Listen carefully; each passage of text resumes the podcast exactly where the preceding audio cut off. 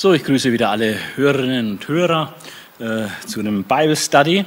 Wir machen heute wieder einen Ausflug in das Neue Testament und zwar in eine ganz besondere Art von Briefen des Paulus, in die Gefangenschaftsbriefe.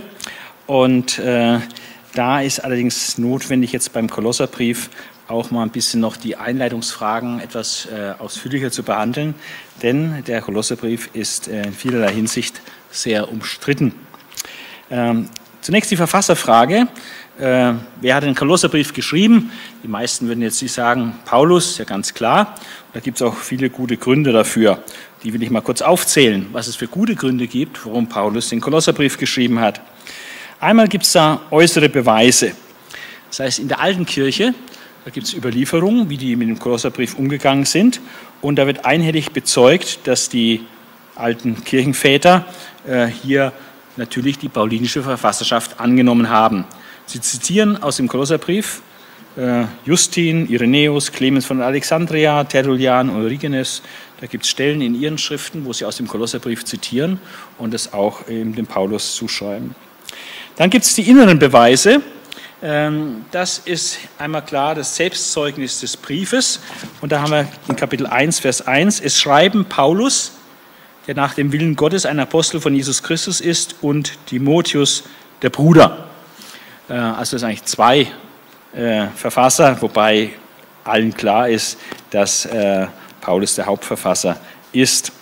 Und ähm, Vers 23 heißt es noch, diese gute Botschaft ist in der ganzen Welt geprägt worden und ich, Paulus, stehe in ihrem Dienst. Also der Verfasser schreibt hier, ich, Paulus. Ein klares, starkes Indiz. Und Kapitel 4, Vers 18 haben wir noch eine Stelle, äh, wo Paulus sich zu erkennen gibt. Und hier mein Gruß an euch mit eigener Hand. Denkt an meine Fesseln. Gottes Gnade sei mit euch. Also dieses, dieser Verweis auf die Gnade Gottes ist ein typischer Gruß des Paulus. In allen Paulusbriefen findet sich die Gnade Gottes sei mit euch. Und manchmal schreibt er das dann auch eigenhändig noch hin. Und äh, hier betonte, dass hier mein Gruß an euch mit einer eigenen Hand. Also der typische Paulusgruß mit eigener Hand hier vermerkt. Also das ist das Selbstzeugnis des Briefes. Dann ähm, haben wir in den Beschreibungen ähm, am Ende des Briefes, in Vers 7 bis 14 von Kapitel 4, da werden verschiedene Leute äh, erwähnt, die sämtlich äh, mit Paulus in Beziehung stehen, die aus dem engeren Umfeld des Paulus kommen. Ähm, dann verschiedene Parallelen von Kolosserbrief und Philipperbrief deuten auf die Echtheit des Kolosserbriefes. Der Philipperbrief gilt als unbestritten als von Paulus. Auch die Bibelkritiker sagen, dass das der Philipperbrief von Paulus ist. Aber beim Kolosserbrief ist es anders. Und deswegen ist es interessant zu sagen, zu zeigen, wenn also es starke Parallelen zwischen dem anerkannt echten Philipperbrief ist und es gibt dann Parallelen dazu im Kolosserbrief, dann spricht es ja auch für die Echtheit des Kolosserbriefes. Zum Beispiel wird Timotheus in beiden Briefen in der, in der Verfasseradresse erwähnt, Kolosser 1, Vers 1 und Philippa 1, Vers 1. Dann werden Aristarchus, Markus, Epaphras, Lukas und Demas erwähnt, in Kolosser 4, aber auch in Philippa 4, Vers 23 bis 24. Archippus wird in beiden Briefen erwähnt.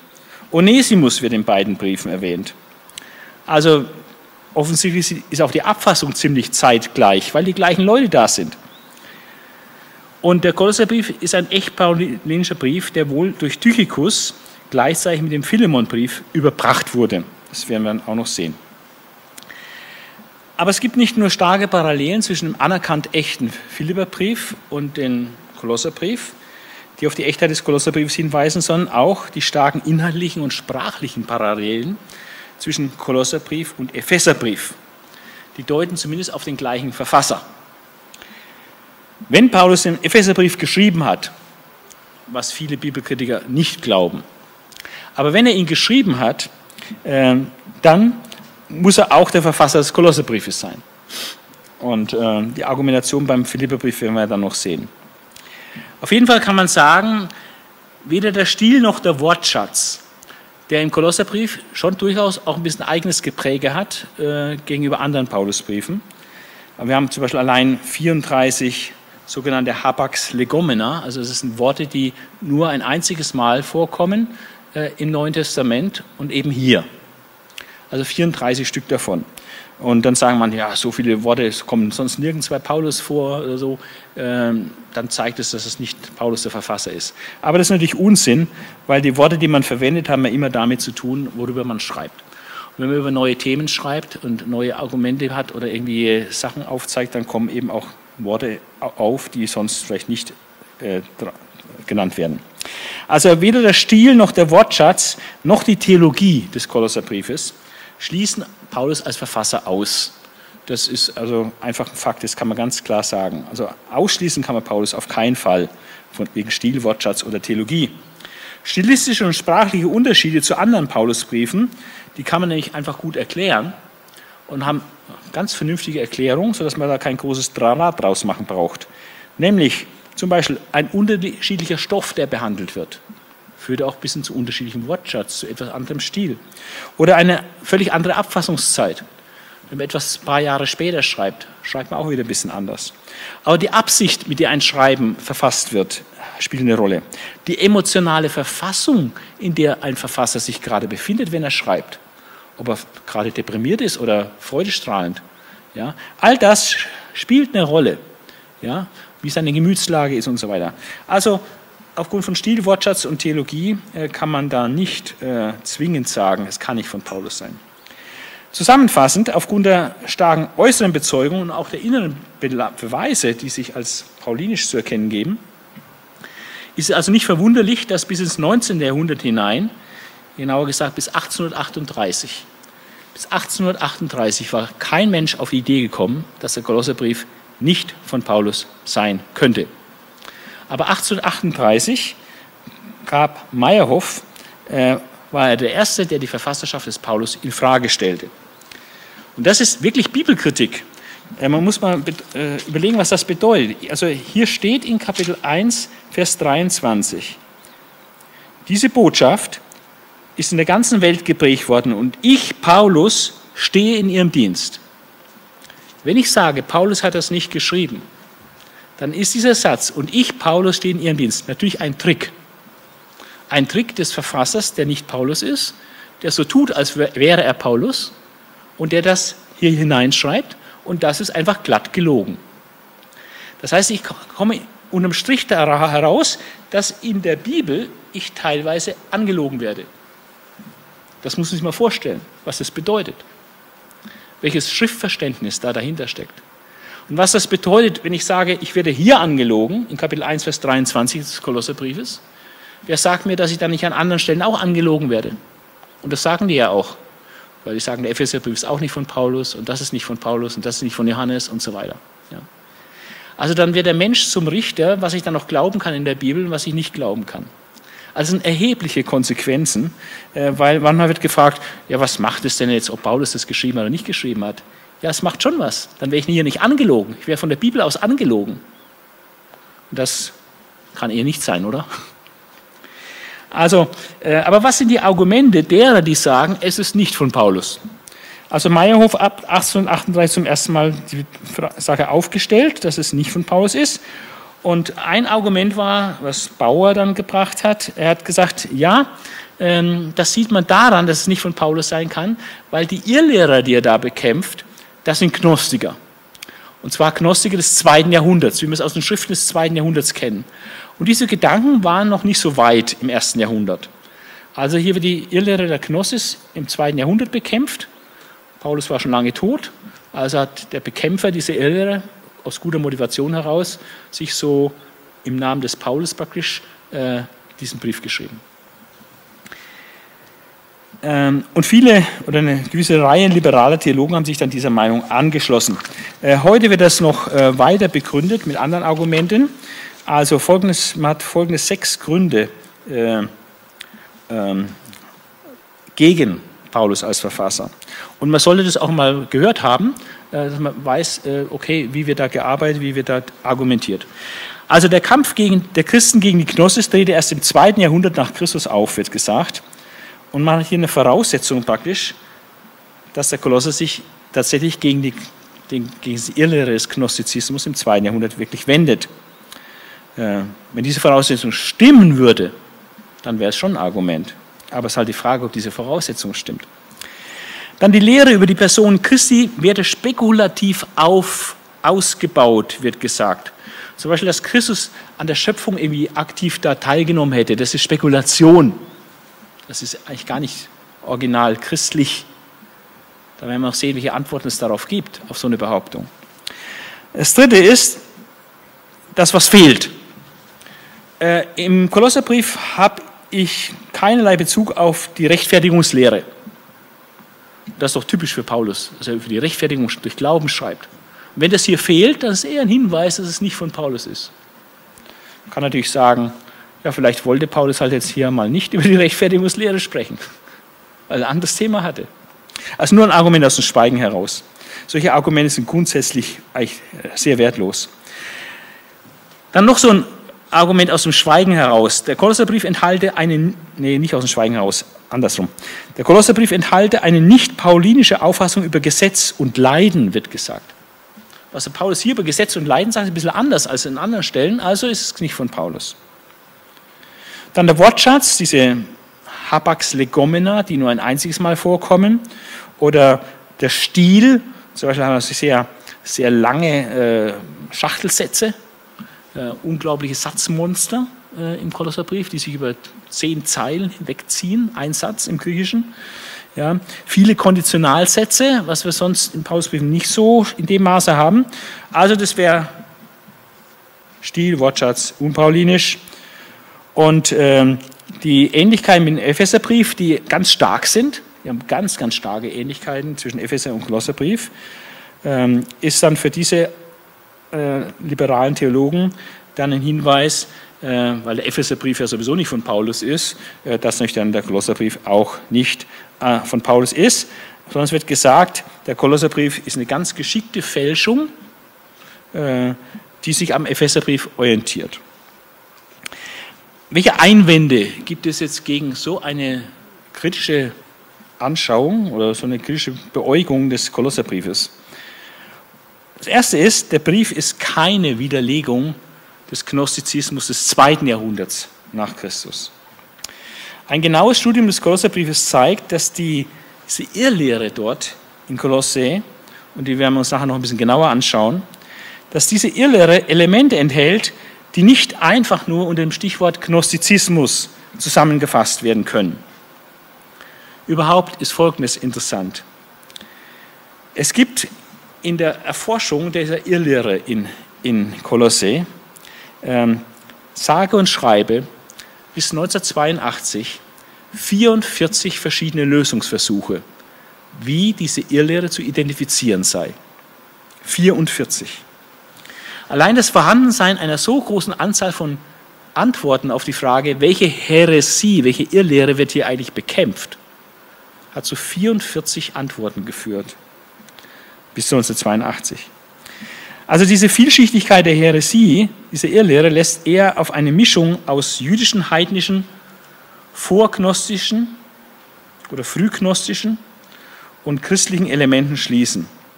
Äh, Gerhard Lauche, ein Studienkollege von mir, der hat äh, eine Seminararbeit geschrieben äh, und hat darüber dann geurteilt, dass die Hierarchie antichristologisch ist sie ist philosophisch, sie ist jüdisch, sie ist asketisch, also Verzicht spielt eine Rolle, sie ist auch mystisch, so mit irgendwelchen Visionen hat was zu tun, und spekulativ. Und dann auch exklusiv, also wir sind die einzig Richtigen. Also sehr, sehr vielschichtig, äh, diese Irrlehre. Und deswegen auch äh, kann ich sagen, es ist eindeutig der Gnostizismus des zweiten Jahrhunderts, der hier bekämpft wird. Stimmt einfach nicht.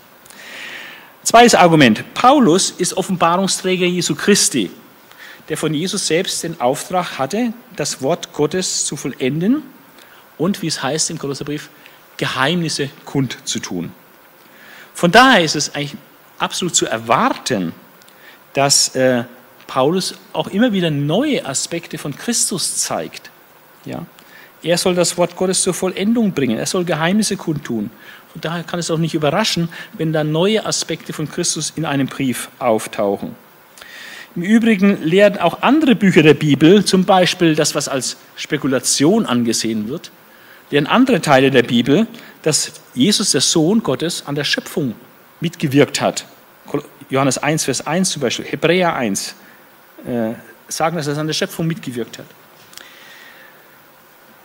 Ein weiteres Argument, das Fehlen der Bezugnahme auf die Rechtfertigungslehre im Kolosserbrief zeigt doch nur, dass Paulus in diesem Brief die Rechtfertigungslehre nicht behandeln wollte. Ein Argument, weil jemand etwas nicht gesagt hat, ist nie ein Beweis für irgendwas. Kann keinen positiven Beweis führen. Dann die Lehre des Paulus über das Leiden und auch das mosaische Gesetz, wo gesagt wird, es wäre so anders als in anderen Paulusbriefen, steht nicht wirklich im Widerspruch zu anderen Stellen in den Paulusbriefen, sondern es ist einfach so, dass Paulus mal verschiedene Aspekte betont. In einem einen Brief betont er diesen Aspekt des Leidens oder des Gesetzes und im anderen Brief bringt er einen anderen Aspekt des Leidens und des Gesetzes. Und wenn ich wissen will, was Paulus zum Thema Leiden oder Thema Gesetz sagt, dann muss ich einfach alle Paulusbriefe nehmen und mir ein Gesamtbild verschaffen, wo er irgendwas über Leiden oder über das Gesetz sagt. Und dann kann ich sagen, das ist die paulinische Lehre über das Gesetz. Und da gehört halt das im Kolosserbrief auch dazu. Also das ist eigentlich nur ein künstliches Problem. Nur wenn absolut sicher wäre, dass der Kolosserbrief nicht von Paulus wäre. Aber das ist es ja nicht. Also das ist äh, auch kein Argument, was einen vom Hocker reißt. Die Argumentation vom Wortschatz und Stil her ist insgesamt nicht stichhaltig, weil man das eben gut erklären kann mit den verschiedenen Umständen, die ich schon genannt habe. Die Ähnlichkeit mit dem Epheserbrief lässt sich äh, ganz anders erklären. Und zwar sehr logisch auf folgende Art und Weise. Die beiden Briefe sind sich sowohl vom Inhalt her als auch vom Wortlaut her äh, unglaublich ähnlich. Da gibt es ganz viele Passagen, äh, wo sehr, sehr viel äh, ähnliche Formulierungen sind. Auch der ganze Gedankenaufbau, wie es aufgebaut wird, äh, in der Reihenfolge von Gedanken, die gebracht werden. Also es ist eine ganz große Ähnlichkeit äh, zwischen den beiden Briefen. Wie lässt sich das eigentlich am besten erklären? Die beste Erklärung ist, erstens, sie haben den gleichen Verfasser. Zweitens, sie sind zeitnah verfasst. So ziemlich, also äh, ziemlich kurz hintereinander. Die Frage, was ist das Erste, was ist das Zweite? Und die Antwort hier ist, dass es wahrscheinlich so ist, dass Paulus gehört hat von dieser schrecklichen Irrlehre in Kolosse. Dann schreibt er als Brandbrief, praktisch um das jetzt zu löschen, diese Irrlehre zu löschen, schreibt er diesen Kolosserbrief und äh, geht da auch auf diese Irrlehre ein und behandelt diese Irrlehre, ähm, damit das erstickt wird, dieses Feuer, äh, was da in Kolosse brennt. Dann setzt er sich hin und schreibt an die Gemeinde in Ephesus, äh, um sie praktisch prophylaktisch zu impfen, quasi gegen die Irrlehre, äh, die da in Kolosse schon wirksam geworden ist. Und deswegen ist so eine große Ähnlichkeit zwischen beiden Briefen. Also damit die dort gar nicht erst entstehen kann. Ja, also das macht sehr viel Sinn äh, und man kann da sehr gut auch, argumentieren, wenn man da in die Einzelheiten geht, äh, dass diese, diese Reihenfolge und diese Absicht äh, vieles erklärt. Zusammenfassung, bei Ablehnung der paulinischen Verfasserschaft, wenn ich also sage, es ist nicht Paulus, produziert man hinsichtlich der Verfasserfrage nur künstlich neue Probleme. Zum Beispiel das Problem, dass wir dann im Neuen Testament Briefe und den Namen von Aposteln haben, was aber so nicht stimmt. Und dass es trotzdem ins Neue Testament aufgenommen worden ist. Und dass es dann auch nicht erkannt worden ist von, von der alten Kirche, weil sonst hätten sie es auf keinen Fall aufgenommen, wenn sie es erkannt hätten. Also es sind viele, viele Fragen, die sich daraus ergeben, äh, die das extrem unwahrscheinlich machen. Und auch wie soll die christliche Verfassertradition aufkommen? Wie soll äh, das entstehen, dass eine Überzeugung ist über Jahrhunderte, dass es von Paulus, äh, wenn es doch anders war? Also wenn Kolosserbrief erst im zweiten Jahrhundert wirklich verfasst worden wäre und im ganzen ersten Jahrhundert nicht existiert hat, wie soll sich dann sowas durchsetzen, dass ein Brief, der erst im zweiten Jahrhundert auftaucht, wirklich ein Paulusbrief sein könnte und dass das jeder glaubt? Ja, also es sind so, so Dinge, da habe ich mehr Probleme, als ich löse. Abwachungsort, äh, nur ganz kurz, da gibt es verschiedene Theorien. Äh, was ernsthaft diskutiert werden kann, ist Caesarea oder Rom als Abfassungsort des Kolosserbriefes? Wahrscheinlich Rom, aber da gehe ich an anderer Stelle beim Philipperbrief mal näher drauf ein, auf diese Thematik bei den Gefangenschaftsbriefen, wo, die sind, wo sind die verfasst. Das gleiche mit der Abfassungszeit. Also wenn es in Caesarea verfasst ist, ist es etwas früher im Leben des Paulus. Wenn es in Rom verfasst ist, in der römischen Gefangenschaft, dann ist es etwas später. Ja, ähm, also Rom wird von den meisten Autoren wird Rom als Abfassungsort genommen. Das wäre dann Anfang der 60er Jahre. Die Empfänger. Wer sind die Empfänger äh, des Kolosserbriefes? Es heißt ja in Kolosser 1, Vers 2, die Heiligen an die treuen Geschwister in Kolosse, die mit Christus verbunden sind. Also die treuen Geschwister in Kolosse. Hinsichtlich einer näheren Beschreibung dieser Brüder hat mein werter Studienkollege Lauche äh, mal in dieser Ausarbeitung, dieser Examensarbeit äh, was sehr Gutes geschrieben und sehr erhellend, sehr aufschlussreich. Und das fand ich, fand ich echt wert zu zitieren. Er sagt, die Glieder der Gemeinde, also Blick auf die Glieder der Gemeinde, mit wem haben wir es da zu tun, die da in der Gemeinde in Kolossus sind? Wie groß ist vielleicht die Gemeinde? Was sind das für Leute? Ja? Auch hier sind wir allein auf den neutestamentlichen Befund angewiesen. Also es gibt keine außerbiblischen Quellen, die uns da Aufschluss geben, wie die Gemeinde zusammengesetzt war in der damaligen Zeit. Als Quellen dienen uns nur der Philemonbrief und der Kolosserbrief. Es ist unschwer zu erkennen, dass Paulus besonders auch Heidenchristen anspricht. Es gibt mehrere Stellen im Kolosserbrief, die zeigen, dass die Hörer, also die Gemeindeglieder dort in Kolosse, dass sie aus dem Heidentum kommen. Und wenn sie aus dem Heidentum kommen, dann sind es wohl durchaus phrygische Heiden aus dem Gebiet Phrygien, wenn auch manche Griechen mit dabei gewesen sein möchten. Also sagen wir ein bisschen mehr Ureinwohner, also phrygische Ureinwohnerbevölkerung und nicht so mehr hellenistisch gebildete Griechen. Ähm, manche Erwähnungen bezüglich der Beschneidung der Feste, Neumonate und Sabbate, die wir in Kolosser 2 haben, weisen auch auf Judenchristen hin in der Gemeinde. Das kann gut sein, äh, denn man weiß, dass in der Region Phrygien, dort wo Kolosse ist, auch viele Juden gesiedelt haben. Von daher ist es logisch, dass auch Judenchristen in der Gemeinde sind. Wenn manche Ausleger auch zur Zeit des Briefes eine beachtliche, anschaulich große Gemeinde vermuten, äh, muss man trotzdem sagen, wir wissen es nicht, wie groß die Gemeinde war. Ob das 30, 50 oder 800 Leute waren. Wir wissen es nicht. Aus Philemon 2 geht hervor, dass innerhalb der Gemeinde mindestens eine Hausgemeinde im Haus des Philemon existierte. Denn Philemon ist wohl in Kolosse zu Hause. Äh, also der Philemon-Brief geht dann auch nach Kolosse, wie der Brief an Kolosse. Und ähm, dass innerhalb der Gemeinde mindestens eine Hausgemeinde im Haus des Philemon existierte, wenn man davon ausgeht, das ist aber umstritten, dass mit Kolosser 4,15 eine Hausgemeinde in Laodicea gemeint ist. Ähm, da kommen wir dann nochmal drauf. Kümmel will die letztgenannte Stelle auf Kolosse beziehen. Also, sodass es in Kolosse wäre. An Einzelpersonen gehören neben den vermutlichen Gründern Epaphras, wahrscheinlich ist das der Gemeindegründer äh, in, in Kolosse, noch Philemon an, Appia und Archippus, die im Philemonbrief genannt werden. Dazu, weil die drei zuletzt genannten Personen in Philemon in einem Atemzug genannt werden, Philemon, Appia, Archippus, haben manche vermutet, dass sie zu einer Familie gehören. Aber das weiß man auch nicht sicher. Schließlich ist noch der entlaufene Sklave Onesimus als Mitglied der Gemeinde in Kolosse zu nennen. Okay, also genaueres weiß man nicht, wie groß die Gemeinde war. Aber wahrscheinlich heidnischer Hintergrund, phrygische Heiden, ein paar Juden, Christen mögen dabei gewesen sein. Natürlich auch ein paar griechische Christen. Aber äh, hauptsächlich so dieser ethnische Hintergrund der Phrygier. Anlass. Anlass war, Epaphras, der Mitgefangene des Paulus, äh, der wird an vier Stellen im Brief erwähnt und auch als Mitgefangener erwähnt. Er brachte die Nachricht über die Gemeinde in Kolosse zu Paulus, dass dort äh, Irrlehrer ihr Unwesen treiben. Und da berichtet er, dass eben Verwirrung entstanden ist in der Gemeinde aufgrund der Aktivität dieser Irrlehrer. Und Paulus antwortet darauf und will Hilfestellung geben, obwohl er die Gemeinde Kolosse gar nicht kennt. Er kennt die nur vom Epaphras, seine, dem, der ihn da besucht. Äh, vielleicht hat er auch bewusst Hilfe äh, bei Paulus gesucht, äh, um in dieser Notsituation äh, qualifizierte Beratung zu haben.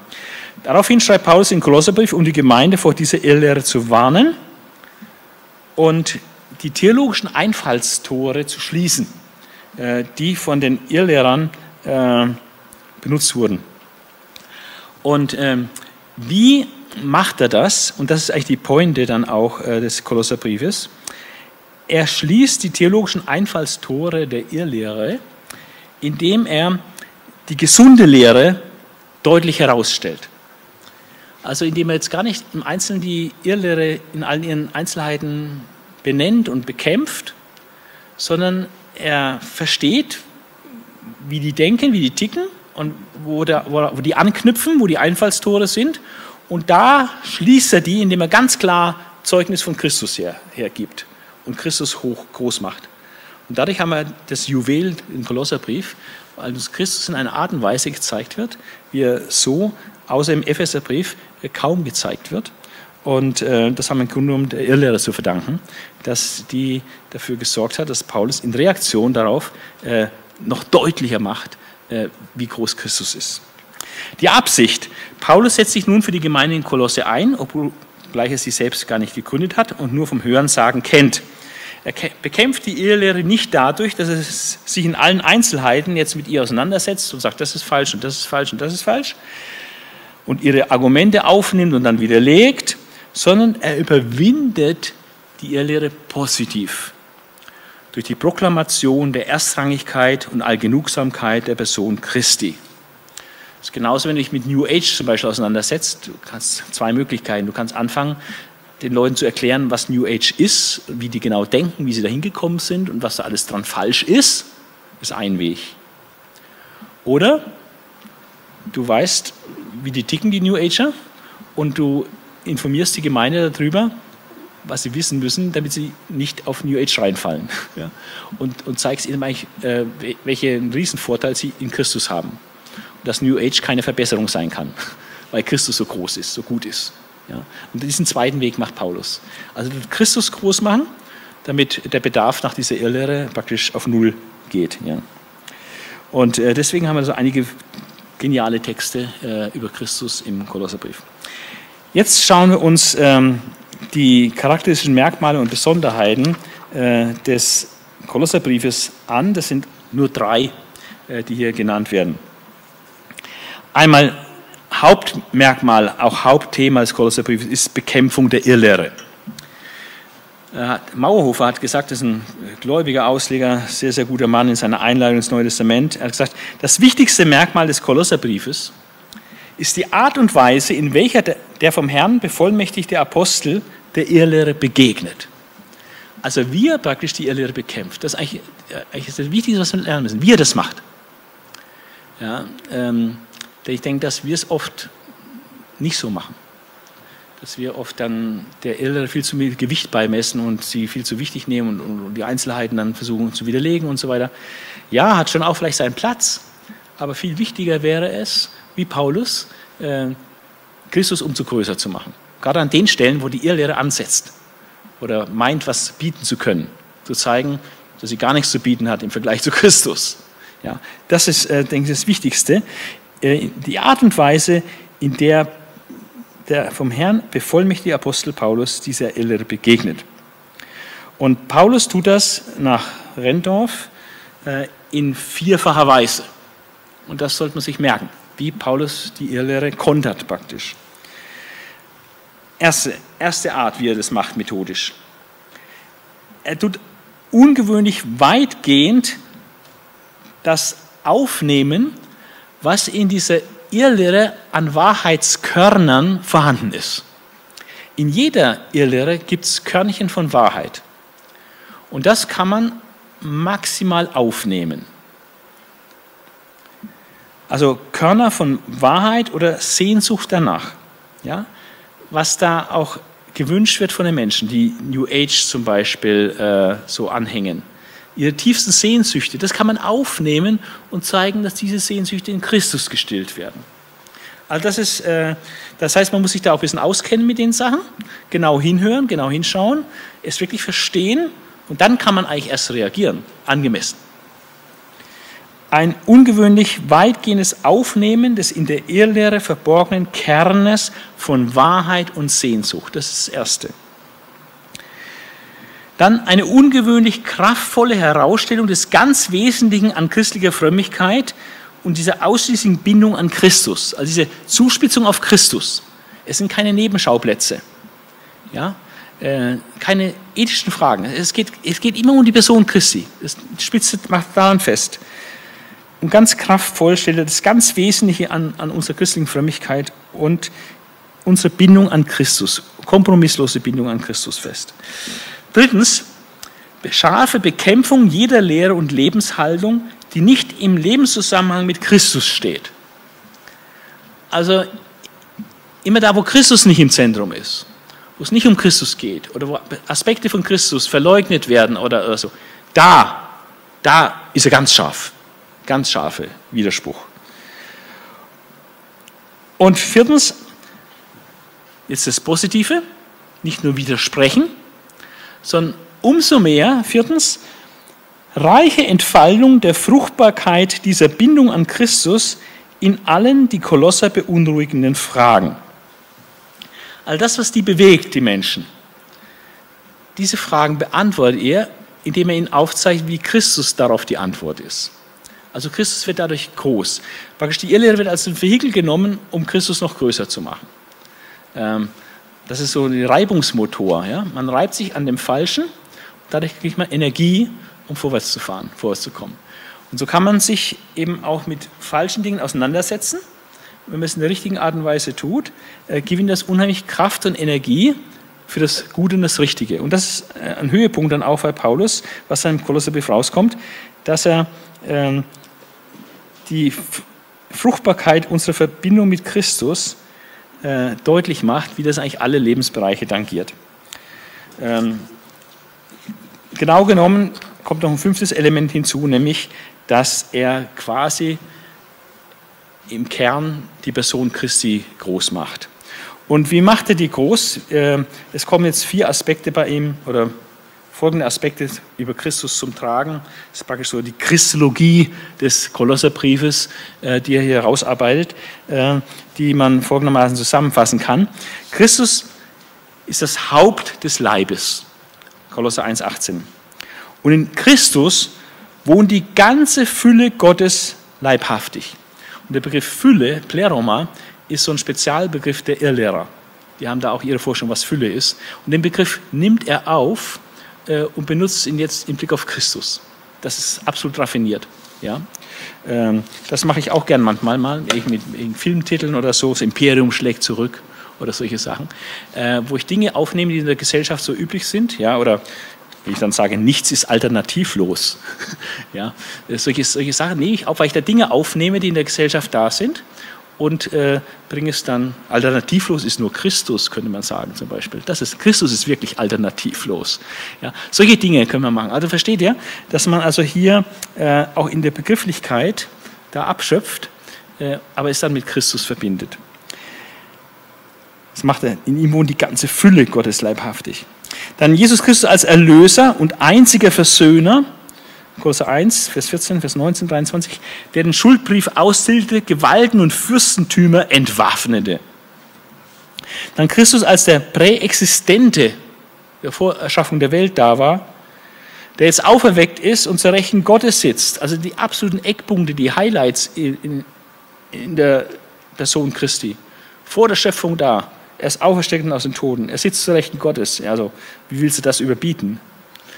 Und Jesus Christus als das Geheimnis Gottes, der den Gläubigen alles ist. Ja, also das, diese Herausstellung des Christus ist also absolutes Markenkennzeichen des Kolosserbriefes. Sprachliche Besonderheiten, besondere Ausdrücke werden aufgegriffen, zum Beispiel Pleroma, Fülle.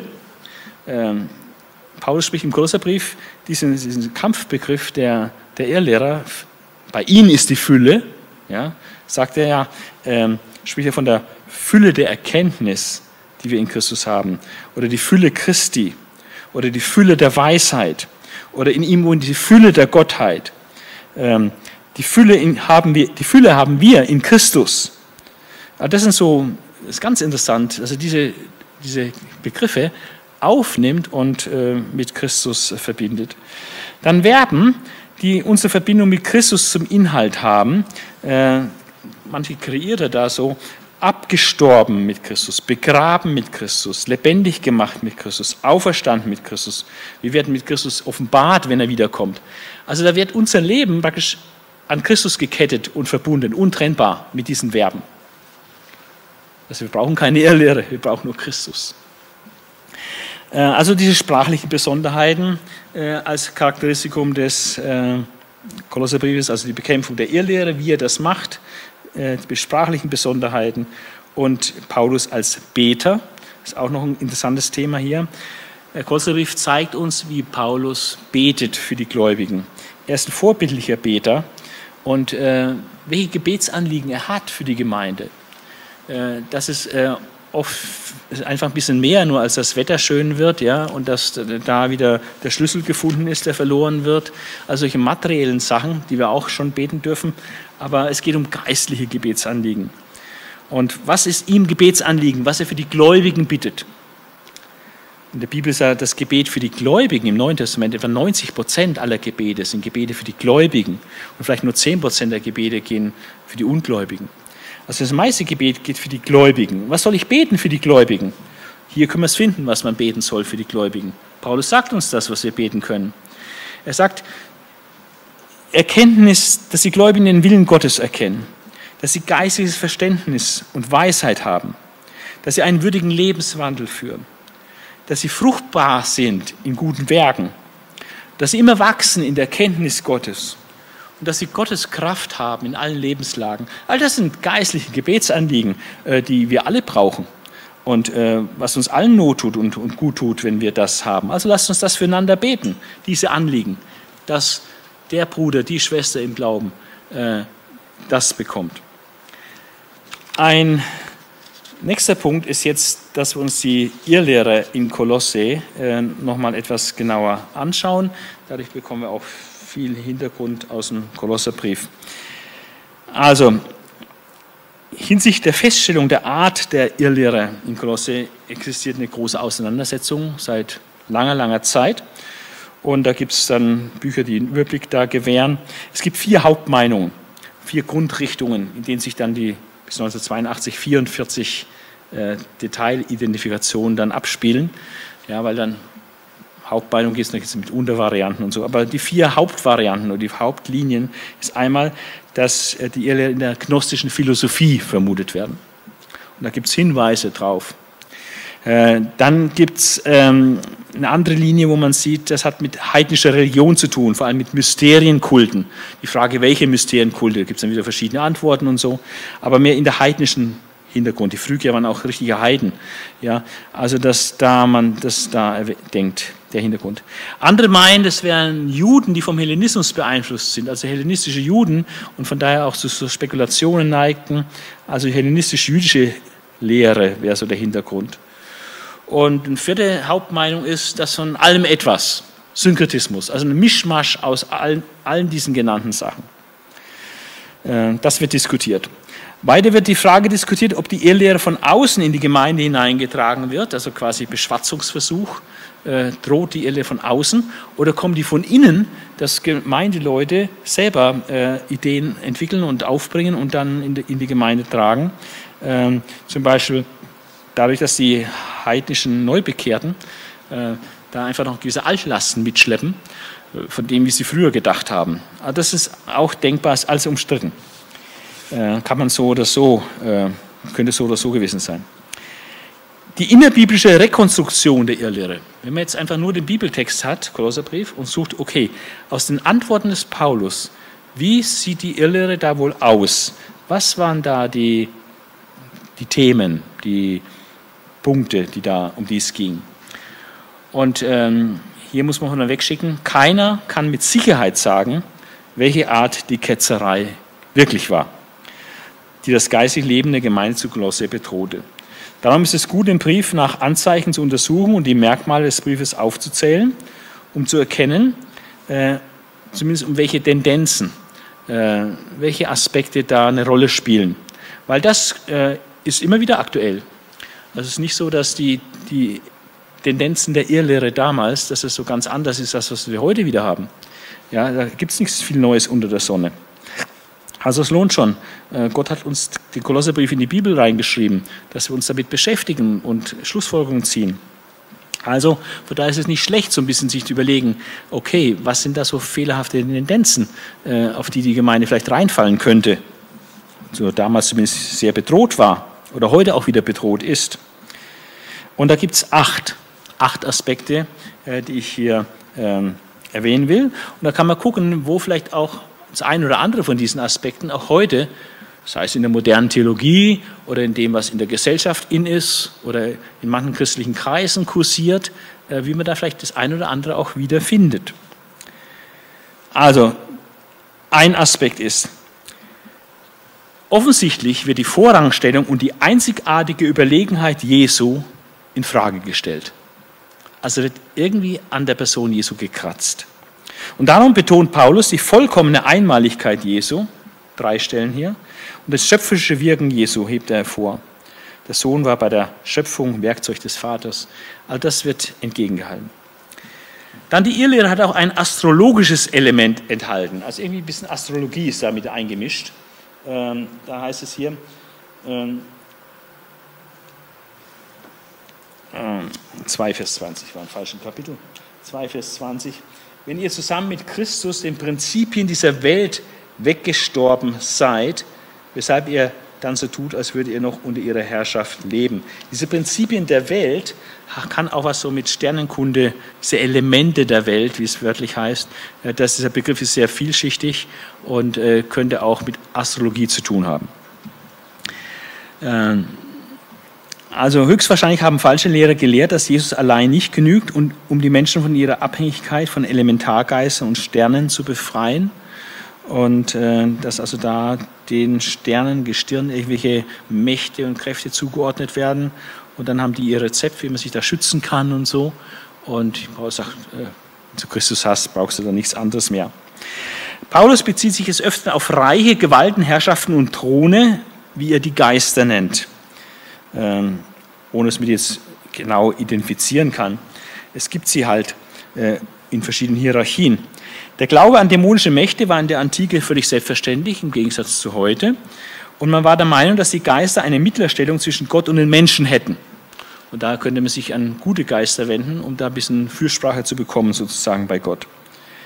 Ähm, offenbar behaupteten die falschen Lehrer, dass Jesus nicht allein damit fertig werden wird, sondern er bedürfe dazu der Bundesgenossenschaft gewisser Mächte oder Erkenntnisse, dass man halt bestimmte Dinge weiß gewisse Gesetzmäßigkeiten, geistliche Gesetzmäßigkeiten.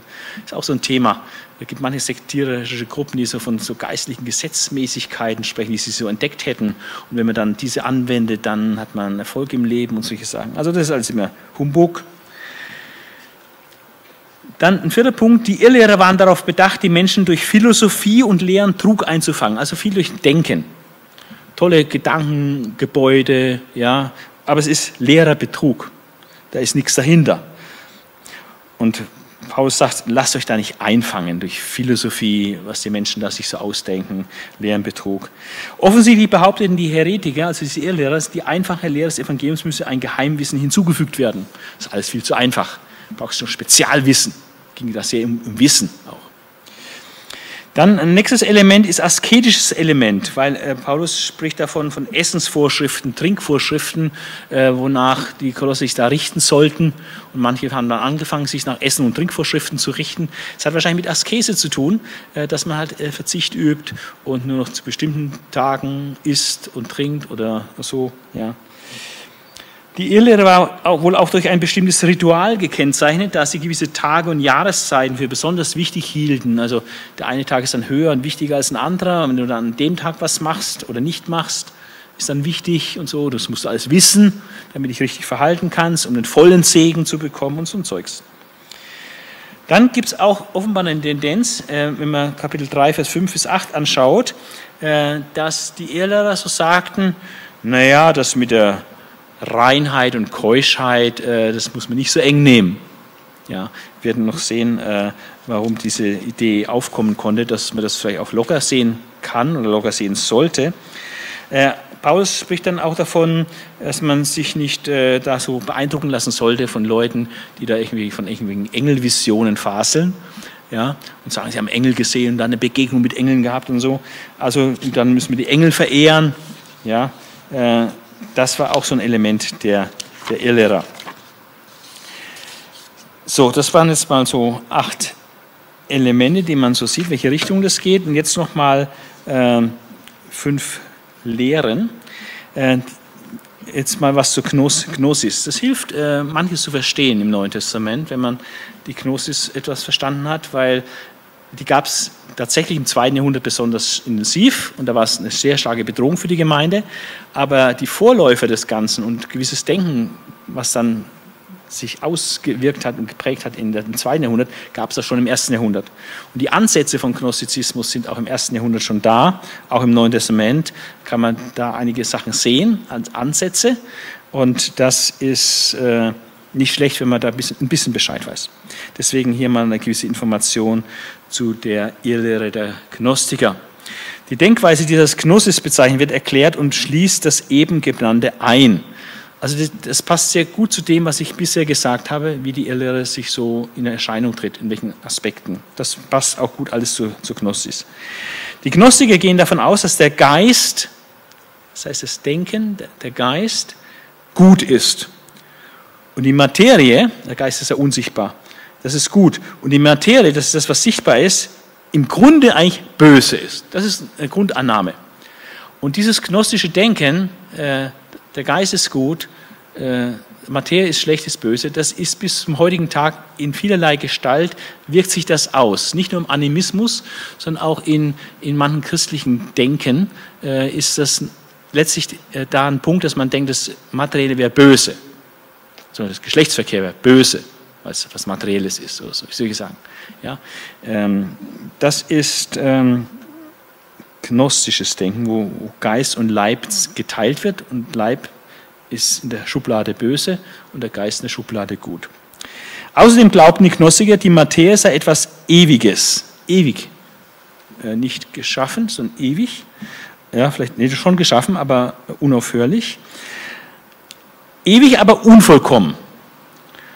Und dieses, diese unvollkommene Materie sei das Material, stopp, die Materie ist doch ewig. Die Materie ist ewig, aber unvollkommen. Gott ist auch ewig und Gott ist vollkommen. Und die Materie ist ewig und unvollkommen. Und aus Materie ist dann schließlich irgendwann mal die Welt gemacht worden. Aber nicht von dem vollkommenen Gott. Ja, das ist der Punkt. Ähm, dieses Denken beeinflusste diverse Lehr Lehrbereiche, innere Einstellungen und auch die Lebenspraxis. Und das kann ich kurz zeigen, wie sich das dann auswirkt auf Lehre, Einstellung, Lebenspraxis. Blick auf die Lehre der Schöpfung. Wenn Gott Geist ist, dann ist Gott gut und kann nicht aus der bösen Materie etwas bewirkt haben, weil die Materie ist ja schlecht. Sie behaupten also, dass von Gott eine Reihe von Emanationen, eine Emanatio ist eine, ein Ausfließen, ein Ausfluss oder eine Ausstrahlung äh, hervorgegangen ist. Also Gott ist immer mehr verdünnt worden, praktisch durch Ausstrahlung, durch Herausfließen aus Gott.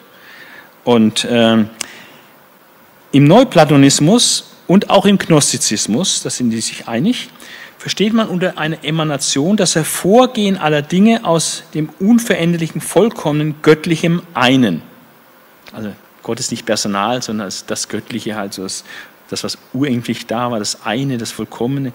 Also nicht personaler Gott, wie wir in der, in der Bibel äh, so sehen, der Beziehung haben will und so. Und als diese Emanation schließlich diese ewige Materie berührt haben, ist die Welt entstanden. Also die Welt ist nicht von Gott geschaffen worden, eigentlich ursprünglich, sondern von diesen Emanationen, die die ewige Materie damit in Berührung kam, dass die Welt entstanden. Und da jede nachfolgende Emanation, wenn aus einer Emanation dann wieder eine Emanation kommt, äh, aus jeder nachfolgende Emanation oder Ausstrahlung, die ist dann immer etwas weiter weg von Gott. Und der Mensch ist auch so eine Emanation, da ist aber nur noch ein kleiner göttlicher Funke drin. Und im Gnostizismus wurde dann Jesus eingebaut als so eine Emanation. Relativ oben in der, in der Hierarchie, aber halt einer von vielen, die so aus Gott hervorgegangen wären. Ja? Ähm, die Emanationen kennen Gott nicht und sind ihm auch eher feindlich gesinnt. Und daraus folgt dann, dass der Schöpfergott den wahren Gott verwirft. Also die Lehre damals war, ähm, der wahre Gott hat die Welt nicht geschaffen. Ja, und heute sagt man halt, äh, die Welt ist nicht von Gott erschaffen. Also beides ist falsch. In der Evolutionstheorie mit Urknall, so, die Welt ist einfach so entstanden. ohne Gott, ich brauche keinen Gott. Die Welt ist ohne Gott entstanden. Und damals sagt er, die Welt ist, von, nicht vom, ist vom Schöpfergott entstanden, aber nicht von dem einen wahren, ewigen, guten Gott. Das ist eine Trennung zwischen Schöpfergott und dem tatsächlichen Gott. Ja. Und klar, da sehen wir, dagegen geht Paulus an. Wenn er also sagt, dass Christus Schöpfer ist ja, und äh, in die Fülle Gottes wohnt und Gott geschaffen hat, dann ist diese Trennung ist falsch. Dann die Lehre von der Person Christi. Aus dem gleichen Grund kann Jesus bei den Gnostikern keinen Leib aus Fleisch und Blut gehabt haben. Also wie Jesus so gut ist ähm, und göttlich ist, dann passt Fleisch und Blut nicht dazu. Also dann, äh, Jesus war eher ein geistiges Phantom. Durch die Entblößung der Menschlichkeit konnte auch Jesus unmöglich zum Erlöser der Menschen werden. Also das, äh, wenn ich also die, die, die Menschheit Jesu dann aufgebe, dann ist er auch nicht einer von uns, der dann Bürger für beide sein kann und die Hand auf beide legen kann, wie es man Hiob heißt. Der Schiedsrichter ist zwischen Mensch und Gott. Äh, Jesus konnte uns deswegen erlösen, weil er wirklich auch Mensch wurde. Aber dieses Menschsein wird in Zweifel gestellt hier, weil der Leib ja was Böses ist. Aber Paulus besteht darauf, dass Jesus die Menschen in leiblicher Gestalt erlöste. Dann die sittliche Einstellung des Menschen. Das ist sehr wichtig und sehr praktisch. Und äh, da wird es jetzt ganz handfest äh, Auswirkungen für die Lebenspraxis. Wenn die Materie böse ist, dann muss unser Körper auch böse sein mit all den Begierden, zum Beispiel auch unseren sexuellen Bedürfnissen. Ja? Und das hatte für die Gnostiker dann Auswirkungen, aber in völlig unterschiedliche Richtungen. Die eine Richtung sagte, wenn der Körper böse ist, dann muss alles Körperliche durch strenge Askese unterdrückt werden. Und das ist der Weg der Askese. Dann muss ich den Leib knechten und knebeln. Ja? Alle Bedürfnisse Leibes, trinken, essen, sexuelle Bedürfnisse all das muss runtergefahren werden, möglichst, dass man möglichst wenig Bedürfnis hat. Natürlich muss man essen und trinken, damit man überlebt, aber halt nur das Nötigste. Und dann kann man viel fasten und noch länger fasten, ja, um einfach dem Körper zu zeigen, ich verachte dich, du bist böse. Ja, klar, muss ab und zu mal was essen und trinken, um zu überleben, aber im Grunde genommen verachte ich den Körper. Und äh, sexuelle Bedürfnisse sowieso dann alles böse, ja, und bringt nur Schwierigkeiten. Und also, das ist die eine Haltung. Äh, und Leute, die da abgefahren sind, die haben dann vor allem durch strenge Askese, vielleicht auch Ehelosigkeit und so versucht, äh, eben den Körper niederzuhalten. Die andere Richtung, die geht ins glatte Gegenteil, hat aber auch seine Logik. Die haben völlig entgegengesetzten Standpunkt vertreten. Die sagen, wenn der Körper böse ist äh, und mein Geist oder die Erleuchtung, die ich habe, gut, dann ist es ja völlig zu vernachlässigen, der Körper. Da spielt eigentlich dann überhaupt keine Rolle. Dann ist doch völlig egal, was der Mensch mit ihm macht. Die Überlegenheit des Geistes zählt doch. Und ich drücke dann meine Verachtung gegen den Körper einfach dadurch aus, indem ich auch so richtig da in absolut freien Lauf gebe und sagen, das interessiert mich alles nicht. Unzucht ja, oder Fresserei, Sauferei. Ja, äh, ich verachte den Leib mit seinen Bedürfnissen. Das ist alles nicht wichtig. Wichtig ist meine Erkenntnis, mein Geist und dass ich die richtigen Ideen habe und dass ich die Dinge erkannt habe, wie die Gnostiker mir das halt sagen. Ja, oder die Neuplatonisten. Also, äh, nur das Geistige ist wichtig. Der Mensch kann deshalb alle seine Begierden befriedigen. Und es scheint, dass beide Denkweisen auch äh, im Brief irgendwie reflektiert sind, weil Paulus sich einerseits gegen die Askese wendet, aber natürlich auch gegen die Unzucht. Ja, und äh, dass man den Begierden des Leibes einfach so folgt. Aber auch jetzt nicht in eine strenge Askese verfällt. Dann die Lehre von der Erlösung, ein, letz, ein vorletzter Punkt hier. Dass der Mensch immer wieder sündigt, erscheint nicht mehr als eine besondere menschliche Schuld. Auch das wird dann anders gesehen im Gnostizismus, dass der Mensch schuldig wird. Die Seele des einzelnen Menschen ist nun der Kampfplatz, auf dem sich der ewige Widerstreit des guten und des bösen Prinzips abspielt. Also quasi in, in der Seele, im geistigen Bereich spielt sich das ab, der Widerstreit zwischen Gut und Böse. Und es kommt nicht darauf an, dass der Mensch im Akt der Wiedergeburt den alten Adam abstreift, ein neuer Mensch wird, einen neuen Christus erneuerten Menschen jetzt anzieht und Christus ähnlich wird, also wirklich mit Auswirkungen auf meinen Leib, sondern es reicht, das einfach zu erkennen, dass da ein Kampf ist und wenn ich das erkannt habe, dann ist es eigentlich erledigt. Dann tut mich der Kampf nicht mehr beeindrucken. Ja. Sondern in den Gnostizismus kommt es darauf an, dass er diesen weltumspannenden Kampf des Bösen und des Guten in sich schaue, auch in seinen Sünden schaut und einfach diesen Kampf erkennt und dann weiß, äh, er steht ja irgendwie da drüber, weil es ja um den Geist geht. Der Geist ist viel wichtiger als das Materielle. Und die Erkenntnis, dass ich also diese Dinge erkenne, tritt praktisch dann an die Stelle, ähm, des Glaubens. Da muss ich nicht mehr vertrauen. Die Gnostiker konnten sich dabei auch noch auf Wort des Paulus berufen, sagen, der Geist erforscht alle Dinge auf die Tiefen der Gottheit. Ja, dann lass uns da mal forschen ne? und erkennen, erkennen, erkennen, erkennen, das ist alles. Und das, die Performance hier mit dem Leib ist völlig, völlig, nicht nur sekundär, völlig irrelevant. Ja, es geht um Erkenntnis. Dann gibt es noch einen jüdischen Einfluss auf die Lehre der Gnostiker. Es gab nämlich auch eine jüdisch geprägte Gnostik. Ganz offensichtlich enthielt die Irrlehre auch ein jüdisches Element. Also manche Juden haben sich damit äh, da auch äh, gut verbunden. Es werden hier von Feiertagen, Neumonaten, Neumonden und Sabbaten gesprochen. Gerade der Begriff Sabbate weist da eindeutig zu den Juden hin. Das ist typisch jüdisch.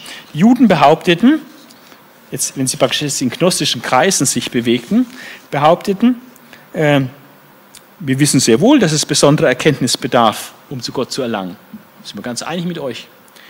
Wir wissen sehr wohl, dass besondere Erkenntnis nirgendwo anders als im jüdischen Gesetz zu finden ist. Also, wir haben die besondere Erkenntnis, wir haben das Gesetz.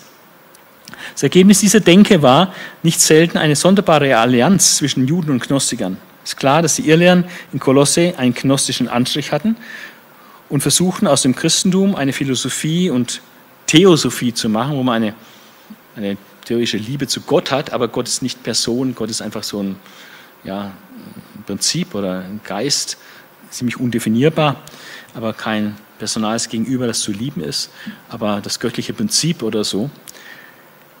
Und hätten die falschen Lehrer damit Erfolg gehabt und wäre dieses Gift quasi flächendeckend in die Gemeinden eingedrungen, äh, dann hätte es wahrscheinlich kein ICF gegeben. ja, äh, oder andere christliche Gemeinden. Das hätte also wirklich zur Vernichtung des Christentums führen können, theoretisch, wenn solches Gedankengut sich da ausgebreitet. So, jetzt haben wir äh, ziemlich lange Vorrede gemacht, äh, aber war mal interessant, an der Stelle so auszuführen. Und jetzt äh, gehen wir noch mal ganz kurz, nicht kurz, äh, nehmen schon noch ein paar Minuten, äh, aber jetzt den Inhalt und Aufbau des Kolosserbriefes entlang und ähm, dann sieht man, wie, wie logisch äh, eigentlich das alles auch, auch ist. Das sind jetzt noch äh, zwei von zehn Seiten, also ein Viertel haben wir jetzt noch vor uns und gehen einfach mal durch. Ähm, der Brief gliedert sich wieder ganz grob ähm, in einen Briefeingang. Dann kommt äh, ein Lobpreis des Sohnes, dann das Selbstverständnis des Paulus im Blick auf sein Wirken. Paulus warnt die Kolosser vor den Irrlehrern. Oder man könnte es anders sagen, äh, der Brief hat einen Briefeingang, dann einen theoretischen Hauptteil, wo es mehr um Lehre geht, dann einen mehr praktischen Hauptteil, wo es mehr um das Leben geht und dann einen Briefschluss. Also so vier grobe Teile. Briefeingang, mehr Lehrteil, dann mehr Praxisteil und dann Briefschluss. Okay, jetzt schauen wir uns die Dinge mal kurz an. Ähm, der Briefeingang ist relativ lang, 14 Verse hier. Ähm, und wir werden auch gleich sehen, warum der so lang ist. Ähm, Vers 1 nennt Paulus und Timotheus als Verfasser In Vers 2a werden die gläubigen Kolosse als Empfänger des Briefes äh, genannt. Und dann bringt Paulus seinen Segensgruß. Ja, wir wünschen euch Gnade und Friede von Gott, unserem Vater. Gnade und Friede von Gott, unserem Vater. Ganz alles normal. Und dann äh, kommt die Danksagung für die Kolosser. Und es sind äh, eigentlich zwei Aspekte, die dann dieser Danksagung äh, zum Vorschein kommen. Einmal dankt er für den Glauben, den sie an Christus haben und ihre Liebe zu allen Heiligen. Also ihr Glaube an Christus, der sich dann in der Liebe zu den Gläubigen auswirkt. Und das Ganze unter dem Schirm der himmlischen Hoffnung, die wir haben. Und sagt Paulus, typisch, eigentlich ein Merkmal für Paulus, Glaube, Hoffnung, Liebe vom Römerbrief haben wir hier auch. Ja? Äh, Glaube, Liebe, Hoffnung. Dieser Dreiklang von Paulus. Ein Hinweis, dass Paulus das geschrieben hat, wieder so. Ähm, der zweite Aspekt in seiner Danksagung für die Kolosser ist, dass ähm, er reflektiert über die Frucht des Evangeliums, wie das weltweit Frucht gebracht hat. Die Botschaft von Jesus Christus, überall läuft es, hat Frucht gebracht. Und jetzt auch bei ihnen hat es Frucht gebracht durch den Dienst des Epaphras. Also Epaphras ist wohl der Gemeindegründer oder der Pionier, der da die Gemeinde maßgeblich mit aufgebaut hat. Und durch seinen Einsatz, der Epaphras im Moment bei Paulus, hat ihm auch den Bericht gegeben. Und äh, so äh, indem er dankt für die Kolosser, dankt er auch für den Dienst des Epaphras und für das Wirken, was er unter den Kolossern getan hat. Das ist sehr geschickt, äh, weil er damit praktisch auch den Boden bereit, dass sie gut zuhören, was er quasi auch als Freund des Epaphras und dankbarer Mensch für Epaphras jetzt ihnen zu sagen hat. Und als nächstes, nach dieser Danksagung für die Kolosser, äh, schließt eine Fürbitte an. Betet er für die Kolosser. Und äh, das ist eines der sehr bedeutenden Gebete des Paulus, die wir in der Bibel haben.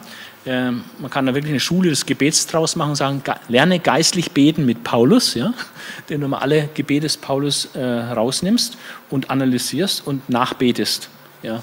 Das ist eine sehr gute Übung, weil dann merkst du, dass äh, wenn im Neuen Testament für die Gläubigen gebetet wird, dass es in aller, allererster Linie um geistliche Anliegen geht und nicht um irgendwelche materielle Dinge, die dir gerade fehlen oder irgendwelche Probleme oder irgendwelche Krankheitssachen und so, sondern fast immer geht es ganz überwiegend um geistliche Dinge. Und ähm, er, wenn man es hier kann man zusammenfassen, äh, er betet um Erkenntnis des Willens Gottes. Erkenntnis, so ein riesen Spezialwort, ja, bei den Irrlehrern. Erkennen, erkennen. Ja, ihr sollt erkennen den Willen Gottes, was Gott will. Ähm, dann äh, betet um Fruchtbarkeit wachsende Gotteserkenntnis und Kraft. Nochmal Gotteserkenntnis. Da ist man nie fertig. Dass die wächst, dass sie weitergeht. Ja, dass wir äh, Gnade und Gnade empfangen und immer tiefer hineinkommen. Wenn Jesus sagt, das ist das wahre ewige Leben, dass sie dich, der du allein wahrer Gott bist und den du gesandt hast, Jesus Christus, erkennen. Gotteserkenntnis, Christuserkenntnis, das ist ewiges Leben. Dann kann es in unserem Leben jetzt als Christ nur darum gehen, also wesentlich auch darum gehen, dass wir Gott immer besser kennenlernen. Und, äh, und die Bibel ist ein dickes Buch, das Neue Testament auch. Äh, da gibt es viel zu entdecken. Und äh, ehrlich gesagt, wir werden unser ganzes Leben lang nicht fertig damit, alles auszuloten, was es da von Gott und von Christus zu erkennen gibt. Aber wir sollten halt versuchen, möglichst viel davon zu erkennen. Und das erkennen wir durch das Wort Gottes hauptsächlich, durch Lehre des Wortes Gottes und natürlich auch durch die Erfahrung, die wir mit Christus, mit Gott in unserem Leben sammeln. Also das ist eine Erkenntnisquelle, die wir anhand der Schrift und anhand des Geistes Gottes auch beurteilen können und, und ein, einbauen in unser Leben. Also unsere Biografie schreibt dann auch ein Stück weit äh, Theologie dann. Also Fruchtbarkeit, wachsende Gotteserkenntnis und Kraft ist das, was wir für den Alltag brauchen. Kraft und Dankbarkeit für das Erbe durch die Erlösung. Also wir für den Blick auf Christus, der uns die Erlösung geschenkt hat und dass dieses Erbe, was wir, dieses Pfund, was wir haben durch die Erlösung, äh, das ist ewig ein Grund zur Dankbarkeit. Und er bittet, dass sie richtig dankbar dafür werden, für das, was sie da haben. Das war der Briefeingang. Äh, als nächstes stellt er einen ja, einzigartigen Lobpreis des Sohnes äh, äh, in den Raum, äh, wo er Jesus als das Ebenbild des unsichtbaren Gottes beschreibt. Der Herr ist über die Schöpfung und die ganzen kosmischen Mächte. Er ist Herr über die Gemeinde. Er ist das Gefäß, wo die ganze Fülle Gottes, wie das Stichwort Fülle, die ganze Fülle Gottes in ihm ist. Und er ist der Urheber universaler Versöhnung durch sein Kreuz. Und nicht nur universal für alle Menschen weltweit durch die Zeiten hindurch, sondern er ist auch der Versöhner der Kolosser geworden. Jetzt wird es konkret für Sie. Christus, er hat auch euch versöhnt damit, mit seinem Werk am Kreuz. Wenn ihr am Glauben festhaltet, also ihr müsst auch dranbleiben. Ihr dürft den Glauben nicht wegwerfen oder verwässern lassen oder äh, durch äh, verfälschen lassen. Ihr müsst an dem Glauben festhalten, äh, liebe Kolosser. Äh, dieser Christus-Hymnus, sagt man auch, ist, ist so großartig, äh, dass ich ihn jetzt einfach auch doch nochmal lese.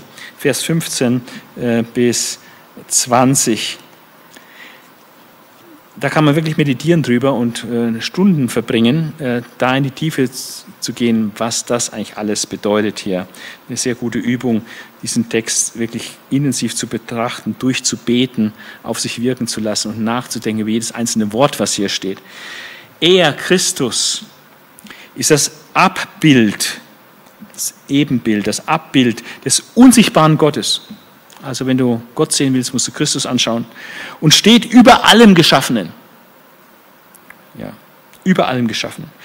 Warum? Denn durch ihn ist alles, was es im Himmel und auf der Erde gibt, erschaffen worden. Also nicht durch irgendeine Emanation, ja, sondern durch Christus ist alles erschaffen worden. Das Sichtbare und das Unsichtbare. Throne und Herrschende, Mächte, Gewalten, alles ist durch ihn und nicht nur durch ihn, sondern auch für ihn geschaffen. Es dient ihm. Es ist für ihn gemacht, für Christus gemacht. Alles. Er ist auch das Haupt der Gemeinde, also nicht nur der, der da alles geschaffen hat, es ist, es ist er noch der Chef, der, das Haupt der Gemeinde. Und die Gemeinde ist sein Leib. Also welche, welches Vorrecht? Wir sind seine Glieder. Also wir sind Christi Hände, wir sind Christi Füße, wir sind Christi Mund. Wir sind für Christus hier auf Erden unterwegs, weil wir sind sein Leib. Ähm, also Christus agiert und handelt heute vor allem durch seinen Leib auf der, Gemeinde, auf der Welt, nicht durch seine Gemeinde. Und wir, Christus greift nicht so direkt vom Himmel immer ein und macht das selber, sondern macht das durch die Christen. Das heißt, er soll uns der Armen annehmen, dann macht er es durch die Christen das Evangelium verkündigen, dann macht er es durch die Christen. Also wir sind sein Leib. Er ist der Anfang und er ist als erster von den Toten zu einem unvergänglichen Leben auferstanden. Also Lazarus und andere, die auferweckt wurden, sind dann wieder gestorben. Die sind nicht zu einem unvergänglichen Leben auferstanden. Aber Christus ist der Erste, der zu unvergänglichem Leben auferstanden ist. In jeder Hinsicht soll der der Erste sein. Vorrang haben. Ganz wichtig. Christus ist nicht einer unter vielen. Er hat den Vorrang. Er ist der Oberste. Er hat den Vorrang. Denn Gott wollte mit seiner ganzen Fülle in ihm wohnen. Also außerhalb von Christus gibt es da nichts mehr, was wichtig wäre. Ja, Gott hat in seiner ganzen Fülle in Christus gewohnt. Also wenn du Christus hast, dann sagt er dann auch, ähm, Gott wollte in seiner ganzen Fülle in ihm wohnen und durch ihn alles mit sich versöhnen das große Versöhnungswerk durch Christus. Durch sein Blut am Kreuz schloss er Frieden mit allem, was es auf der Erde und im Himmel gibt. Also Himmel und Erde werden versöhnt, sichtbare und unsichtbare Welt werden versöhnt, kommen wieder zusammen äh, durch das Erlösungswerk Christi. Eine kosmische Versöhnung. Als wenn wir die Wiedervereinigung Deutschlands schon als äh, eine Wohltat erlebt haben, wenn da etwas, was unrechtmäßig und, und, und dummerweise getrennt war, äh, eigentlich gehört zusammen, wieder zusammengekommen ist. Das war schon ein, ein wahnsinniges Hochgefühl. Und das ist nochmal was ganz anderes, wenn Gott und Mensch, sichtbare, unsichtbare Welt, Himmel und Erde wieder zusammenkommen unter ein Dach, unter Christus. Ja, diese Gedanken tut Paulus dann im Epheserbrief auch noch ein bisschen weiter ausführen. Ja. Und das gilt auch für euch, die ihr früher in Sünden wart, aber jetzt durch Christus auch Erlösung habt und so weiter, wenn ihr am Glauben bleibt. Also das ist der Lobpreis des Sohnes, eines der Highlights des Kolosserbriefes. Dann das Selbstverständnis des Paulus im Blick auf sein Wirken, das ist der Rest von Kapitel 1. Äh, da sagt Paulus, er muss viel leiden, er sitzt im Gefängnis und er sieht das als einen Beitrag zu den Leiden Christi. Also Christus leidet jetzt, indem er im Gefängnis sitzt. Äh, es gibt ein gewisses Maß an Leiden, das muss voll gemacht werden und er trägt ein Stück weit davon ab durch das Leiden, was er hat. Interessanter Gedanke, wenn du für Christus leidest durch Verfolgung so, dann trägst du deinen Teil dazu bei, dass das ganze volle Maß des Leidens Christi äh, voll wird. Und du hast einen gewissen Anteil davon, eine gewisse Aktie am Leidensbudget äh, Christi. Und dann seine geistlichen Ziele für die Kolosser, die nennt er in Kapitel 2, Vers. Äh, Ne, stopp, ich bin falsch gerutscht. Paulus dient dann der Gemeinde durch sein Predigtamt, 1 Vers 25. Ähm, das sieht er ganz klar. Das ist sein Auftrag, sein Dienst, durch seine Predigt der Gemeinde, dem Leib Christi zu dienen. Und Zentrum seiner Verkündigung ist Christus in uns als unsere Hoffnung auf die Herrlichkeit. Also weil Christus in uns lebt, weil wir mit Christus verbunden sind, Christus jetzt in uns ist, haben wir eine völlig verlässliche Hoffnung, zukünftig in der Herrlichkeit zu landen. Ja. Und das äh, müssen wir uns immer wieder klar machen, äh, was wirklich das Ergebnis ist des Ganzen. Ähm, Ziel seiner Verkündigung ist jeden Menschen, das ist ein hohes Ziel, also Paulus hat extrem äh, hohe Ziele. Ziel seiner Verkündigung ist, jeden Menschen vollkommen in Christus darzustellen. Also ein quantitatives Ziel, jeden Menschen zu erreichen und ein qualitatives Ziel, vollkommen in Christus darzustellen, dass der vollkommen mit Christus verbunden ist.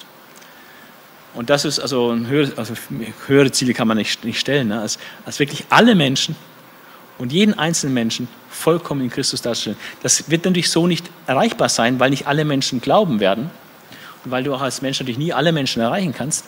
Aber darum geht es. Das ist das Ziel, auch das Ziel des Leibes, Leibes Jesu, da zu wirken, dass alle Menschen äh, letztlich vollkommen in Christus dargestellt werden. Und solange es Menschen gibt, die überhaupt nicht an Christus glauben oder Menschen gibt, die nur Babys in Christen sind, in Christus sind, dann ist noch viel Arbeit vor uns. Ja. Okay, aber man hat hohe Ziele und nur wenn du ganz hohe Ziele hast, wirst du auch viel erreichen. Und ich sehe eigentlich nicht, wie ein höheres Ziel möglich wäre als dieses Arbeitsziel, was Paulus hier formuliert. Dann warnt Paulus äh, die Kolosser vor den Irrlehrern, und zwar im Lichte der Fülle Christi. Wenn ich auf Christus schaue, Leute, äh, dann kann ich euch nur abraten von dieser Irrlehre. Ja, so in der Art. Wenn ihr auf Christus schaut, dann werdet ihr sehr schnell der Irrlehre einen Laufpass geben, da bin ich überzeugt. Also betrachtet Christus. Also Paulus geistlicher Kampf um die Kolosse, er sagt, äh, die kennt er nicht persönlich, er hat dort nicht gewirkt, er war bisher nicht dort, äh, aber er betet für sie und er kämpft im Gebet für sie und er hat er hat einen geistlichen Kampf, hat eine Last auf dem Herzen für sie und er ringt um sie und gerade wo er jetzt von Epaphras gehört hat, umso mehr. Seine geistlichen Ziele jetzt für die Kolosser speziell äh, nennt er, ich möchte, dass sie ermutigt werden und in Liebe zusammenhalten, um die tiefe und reiche Gewissheit zu erhalten, die mit der Erkenntnis von Christus zusammenhängt. Es geht schon um Erkenntnis, aber um die Erkenntnis Christi. Denn er ist das Geheimnis Gottes. Nicht irgendwelche Geheimnisse, die euch die, die Irrlehrer da äh, verklickern wollen und auflösen wollen, sondern Christus ist das Geheimnis Gottes. Ihn muss man erkennen. Und in ihm sind alle Schätze der Weisheit und Erkenntnis verborgen. Das war mein Konfirmationsspruch. Äh, in Christus verborgen sind alle Schätze der Weisheit und der Erkenntnis.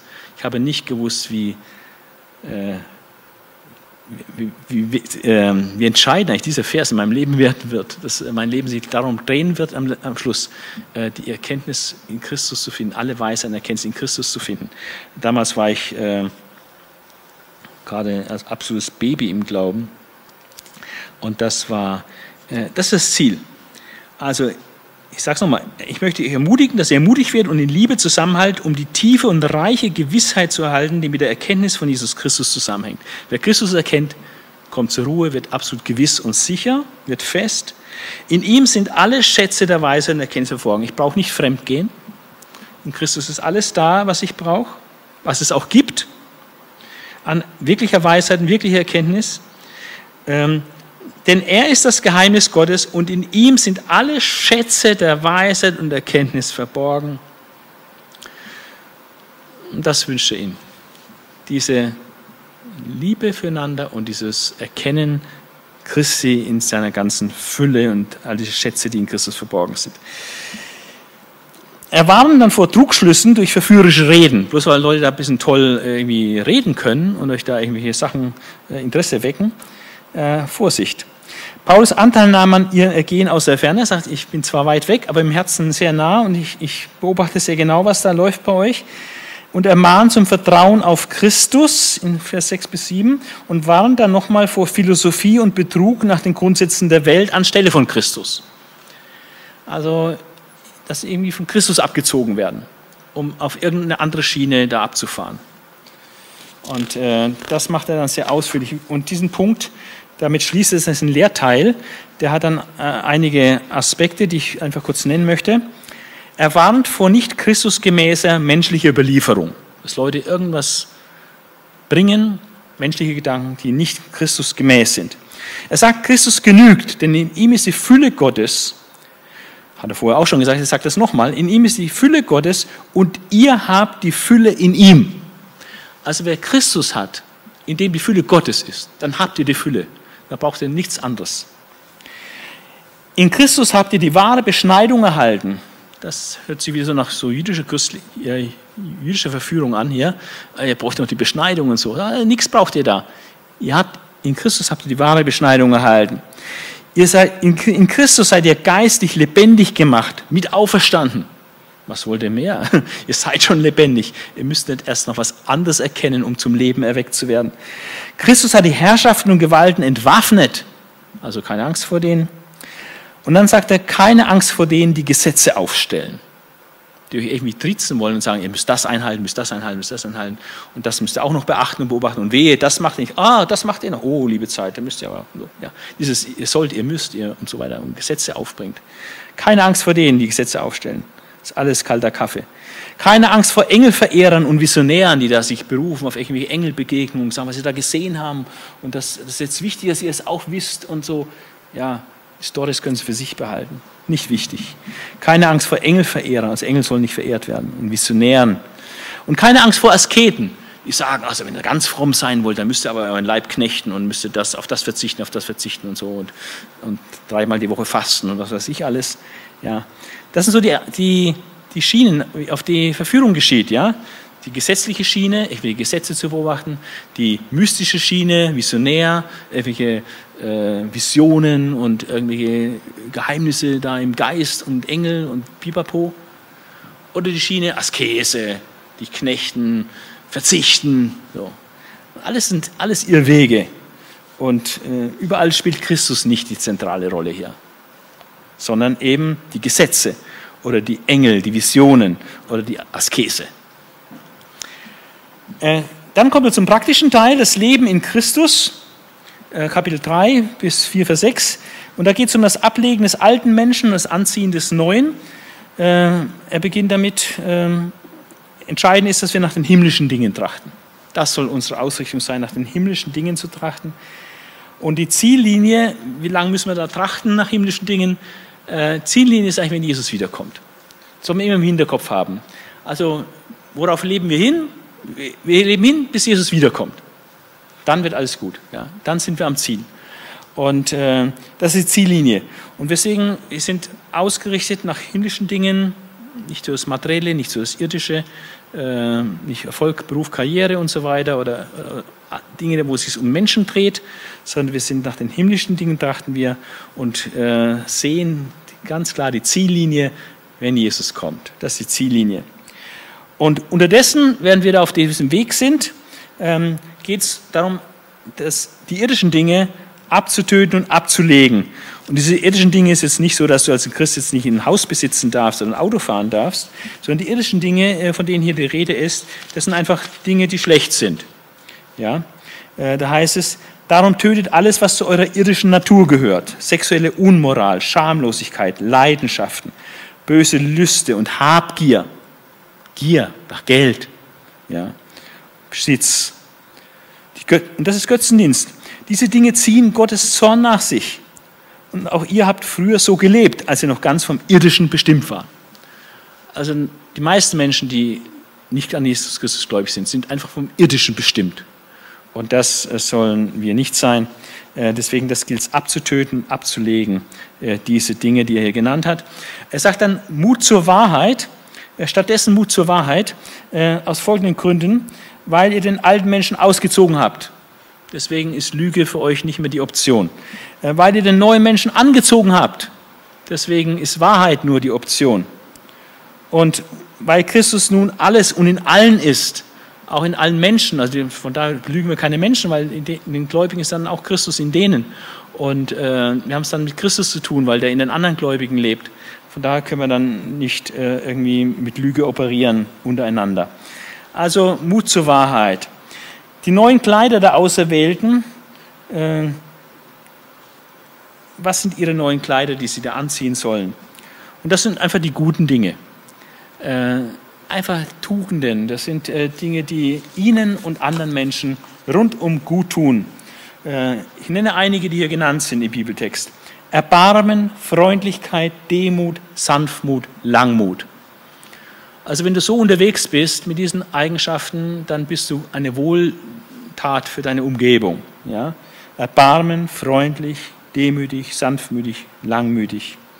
Tragfähigkeit, also Schwache oder andere zu tragen und Vergebungsbereitschaft, Vers 13.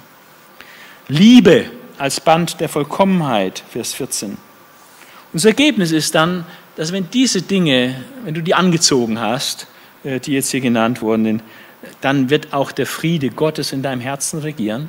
Dann bist du nicht unruhig, so dann bist du einfach völlig ruhst du in Gott, äh, weil einfach die neuen Kleider zeigen, zu wem du gehörst. Dass du mit Christus verbunden bist und hast diese neuen Kleider an, die zu Christus passen. Dann unser Umgang mit dem Wort Christi, da sagt er was dazu. Ähm, man kann sagen, wie sollen wir mit dem Wort Gottes umgehen? Wir haben es heute die Bibel, wie sollen wir mit der Bibel umgehen? Ja, und er sagt ganz einfach, reichlich und in aller Weisheit. Also viel. Äh, wie, äh, viel Bibel soll ich lesen? Antwort, viel. Viel. Und äh, was soll ich mit dem Wort Gottes machen? Dich weise damit beschäftigen. Lerne es kennen. Lese, lege es weise aus. ja. äh, in Weisheit. Reichlich und in Weisheit. Ähm, dann sich gegenseitig lehren und ermahnen. Ermahnen heißt auch ermutigen. Äh, ermahnen heißt immer ermahnen und ermutigen gleichzeitig. Also nicht nur mit dem Finger, böse, du hast einen Fehler gemacht, sondern ermutigen. Äh, du, fass Mut, schau auf Christus. Also den anderen Mut machen, Seelsorge. Gegenseitiges Lehren und gegenseitiges Ermutigen, das ist so äh, ein Weg, den Paulus aufzeigt äh, im Blick auf das Wort Gottes. Ähm, und ganz praktisch mit Psalmen, Lobgesängen, geistlichen Liedern machen wir ja auch, dass wir geistliche Lieder singen und hören. Und das ermutigt einen, das stärkt einen, weil geistliche Wahrheiten verkündigt werden.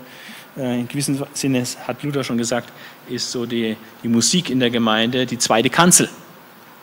Und ähm, da soll auch ein bisschen Inhalt drüber kommen, nicht nur la la la, äh, sondern natürlich auch äh, Inhalte, Christologie, Lehre von Gott, Sachen, Informationen über die Erlösung und so weiter. Er kann viel Information, auch Gericht, auch äh, solche Sachen haben auch ihren Platz in, in, den, in, den, in den Liedern.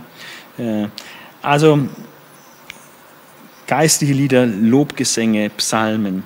Also das Umgang mit dem Wort Gottes. Stetiges Handeln im Namen Jesu ist dann auch noch, gehört auch dazu, zum Ablegen des Alten und Anziehen des Neuen, dass wir, allem, dass wir uns bewusst sind, allem, was wir tun, in zwei Richtungen, mit Wort oder mit Werk, mit Mund oder mit der Tat. Alles soll im Namen Jesu sein. Kannst du mal checken bei dir, ob du alles, was du sagst oder gesagt hast, so heute, ob das im Namen Jesu gesagt sein könnte. Oder alles, was du getan hast, kann das im Namen Jesu getan sein. Also ein guter Checker, äh, sich so, so, selbst zu prüfen. Dann Anweisungen an einen christlichen Lebenswandel, äh, Kapitel 3, Vers 18 bis 4, Vers 6. Äh, da nimmt er zuerst die zwischenmenschlichen Beziehungen in Blick. Er gibt Anweisungen für Frauen, Vers 18, gibt Anweisungen für Männer, für Kinder, für Väter, für Knechte und für Herren. Er hat für jeden einen Vers, aber für die Knechte hat er äh, gleich äh, vier Verse. Äh, da ist ein bisschen ausführlicher. Und lesen wir doch mal, was er den Knechten oder den Angestellten und Arbeitern zu sagen hat. Ähm, die meisten von uns sind ja auch irgendwo Knecht in Anführungszeichen. Ähm, was schreibt er denen ins Stammbuch? Äh, Kapitel 3, Vers 22. Ähm, ihr Sklaven, sagen wir jetzt mal ein bisschen modernem für uns jetzt, ihr Arbeiter, ihr Angestellten. Gehorcht euren irdischen Herren in jeder Hinsicht. Tut es aber nicht nur, wenn ihr gesehen werdet. So, der Chef reinkommt, dann ist plötzlich bei der Arbeit und äh, ist er weg, dann surft man im Internet. Ja, äh, tut es aber nicht nur, wenn ihr von ihm gesehen werdet, um euch anzubiedern, ja, sondern gehorcht ihnen bereitwillig, weil ihr Furcht vor dem Herrn im Himmel habt. Weil immer Gott auch irgendwo dazwischen steht. Ich muss das vor Gott verantworten, was ich hier meinem Chef gegenüber ableiste. Bei allem, was ihr tut, arbeitet von Herzen, als würdet ihr dem Herrn dienen. Dienst nicht nur deinem Chef, du dienst dem Herrn Jesus bei dem, was du tust als Beruf. Das ist die Adelung des Berufes, dass der Beruf Gottesdienst ist, äh, weil wir das, was wir tun und arbeiten, auch im Job, das tun wir als dem Herrn und nicht den Menschen. Ihr wisst ja, dass ihr vom Herrn mit dem himmlischen Erbe belohnt werdet. Also ist gerade für Sklaven jetzt sehr ermutigend, die vielleicht einen schlechten Job haben und, und, und gar nicht Wertschätzung genießen äh, und vielleicht einen völlig zu niedrigen Lohn bekommen. So gut zu wissen, naja, da gibt es mal einen Ausgleich. Beim Herrn kommt dann der volle Lohn. Da werde ich dafür entlohnt, dass ich jetzt zu niedrigen Lohn kriege und schlecht behandelt werde und vielleicht einen komischen Chef da habe. Also das ist die Aussicht auf den Lohn bei Gott äh, hilft manches hier so durchzustehen auf Erden. Er sagt, ihr dient doch dem Christus, dem Herrn. Das muss man immer bewusst machen. Ich diene nicht nur meinem Chef, ich diene Christus. Wer doch Unrecht tut, wird den Lohn für sein Unrecht erhalten. Da wird niemand bevorzugt. Also Unrecht tun wird sein, seinen Ertrag auch haben. Alles sehr interessant, was ihr schreibt, kann man noch, soll man noch nachlesen, was er zu den Frauen, Männern und Kindern und so weiter zu sagen hat. Dann sagt er was zu Gebet. Gebet in Ausdauer und mit Dankbarkeit. Nicht immer nur das Jammer-Dauerton, immer nur bitten, sondern auch dankbar sein äh, ausdauern, dranbleiben im Gebet. Und vor allem ein konkretes Betanliegen jetzt für die Gemeinde. Sie kann und soll dafür beten, dass ähm, für Paulus offene Türen da sind, dass das Evangelium predigen kann. Dann äh, noch eine letzte Anweisung, was unseren christlichen Lebenswandel betrifft, äh, bezieht sich auf die Menschen außerhalb der Gemeinde. Wie soll man mit denen umgehen, die noch nicht gläubig sind? Kapitel 4, Vers 5 und 6. Und da sagt er, wir sollen in Weisheit vorgehen. Also nicht, nicht dumm handeln, sondern weise handeln und die Zeit auch nutzen. Zeit auskaufen, Zeit nutzen, Gelegenheiten nutzen, die sich ergeben. Ein ganz wichtiger Prinzip. Also in Weisheit überlegt sein. Ähm, nicht einfach plump, platt. Äh, jetzt habe ich ihm das Evangelium an den Kopf geknallt. Ja, das hilft gar nichts, das ist kontraproduktiv. Manche Christen verhalten sich echt kontraproduktiv. Es ist peinlich, wie sie sich verhalten gegenüber Ungläubigen. Welchen Eindruck müssen die von, von Christen bekommen, wenn sie dich und so erleben? Dass du sie, zu, zutext, dass du sie zutextest, zum Beispiel ohne Ende. Ja, sie gar nicht zu Wort kommen, sie nicht gehört werden. Da kann man sich sehr unweise verhandeln, verhalten. Also wir sollen uns weise verhalten mit den Menschen, mit denen wir zu tun haben, außerhalb der Gemeinde und die Zeit, die Gelegenheiten nutzen. Und er sagt hier, red in Gnade nicht denen Vorwürfe machen, als Dinge an den Kopf schmeißen, wo man sie abschreckt, sondern in Gnade reden, wohltuend, aufbauend, ermutigend, da was einflechten und so weiter. Und mit Salz gewürzt. Immer etwas, was so ein bisschen zum Nachdenken anreizt, was so ein bisschen herausfordert, wo sie irgendwie denken, irgendwas hat er. oder, oder da hat er recht. Mit dem muss man drüber nachdenken. So. Also, dass man da schon immer ein bisschen Salz drin hat, nichts versalzen. Wenn zu viel Salz ist, ist es ganz schlecht, dann schmeckt es gar nicht. Dann will man das nimmer essen. Aber so ein bisschen Salz, dann wird es würzig, hm, das schmeckt gut. Da will ich mehr. Und eben in Gnade, also was wohltut, aufbaut, ermutigt. Er kommt zum Schluss grüßen. Er sendet den Tychikus und Onesimus zusammen. Äh, bei Onesimus kommt beim Philemonbrief dann noch dazu, wer das ist. Ähm, ein entlaufener Sklave. Äh, dann Mitarbeitergrüße, äh, verschiedene Mitarbeiter, die um Paulus sind, Aristarchus, Markus, Jesus Justus, Epaphras und Lukas. Das heißt, die sind gerade um ihn herum, wo er im Gefängnis ist, sind die in seinem Umfeld, können ihn besuchen, haben Kontakt mit ihm. Er bittet um Weiterleitung von Grüßen, dass sie auch weitergegeben werden, und er gibt Anweisungen zum Austausch und Verlesen der Briefe des Paulus. Und das ist ein interessanter Satz, 4 Vers 16, wie er sagt, ähm, Grüßt, äh, Vers 15 und 16. Grüßt auch ihr die Geschwister in Laodicea. Laodicea war die Nachbargemeinde von Kolosse. Laodicea Kolosse, glaube ich, zehn Kilometer auseinander. Ähm, grüß auch die äh, Gemeinde Geschwister in Laodicea, besonders auch Nympha und die Gemeinde in ihrem Haus, also auch da gibt es Hausgemeinden. Und wenn ihr diesen Brief bei euch vorgelesen habt, also den Kolosserbrief, sorgt dafür, dass er auch in der Gemeinde von Laodicea gelesen wird. Und lest auch den Brief, den ich an sie geschrieben habe. Aha, Paulus hat auch einen Brief an die Laodicea geschrieben. Das Problem ist, äh, den haben wir nicht. Wahrscheinlich haben wir ihn nicht. Da kommen wir im Epheserbrief dazu. Ob vielleicht der Epheserbrief dieser Brief ist, den er da meint, äh, kommen wir dann noch dazu. Aber es kann auch sein, dass er einfach verloren gegangen ist. Aber er hat ihn auch zeitgleich geschrieben, mit dem Kolosserbrief zusammen verschickt. Und weil die nur zehn Kilometer auseinander liegen, sollen die den Brief lesen und die den Brief. Hat er gleich doppelte Wirksamkeit. Ja. Ähm, dann gibt er noch eine Anweisung bezüglich Archippus. Archippus ist ein Mitarbeiter. Er sagt, bemühe dich, bemühe dich, die Aufgabe zu erfüllen, die der Herr dir aufgetragen hat. Also echt eine Ermutigung, dran zu bleiben und es wirklich zu Ende zu bringen, was der Herr ihm aufgetragen hat. Das ist eine Ermutigung, die wir immer wieder mal auch vielleicht nötig haben. Und dann dieser eigenhändige Gruß, den ich schon erwähnt habe. Hier mein Gruß an euch mit meiner eigenen Hand. Denkt an meine Fesseln, ja, betet weiter für mich, bin noch gefangen. Äh, Gnade sei mit euch. Ja. Also ein, ein großartiger Brief, den wir letztlich der, den Irrlehrern zu verdanken haben. Also danke an die Irrlehrer damals dass sie ihr Unwesen getrieben haben. Äh, das hat dazu geführt, dass Paulus äh, gekontert hat mit diesem Juwel, Kolosserbrief, wo uns Christus umso mehr vor Augen gestellt hat und wir wunderbare Klarheit haben, dass es sich auf jeden Fall nicht lohnt, irgendwelche Irrlehre auf den Leim zu gehen, sondern dass wir bei Christus die Fülle haben. In ihm wohnt die ganze Fülle der Gottheit leibhaftig. Und wir, wenn wir Christus haben, sind wir in ihm zur Fülle gebracht. Da brauche ich nichts anderes. Kein Jesus Plus, äh, Jesus genügt.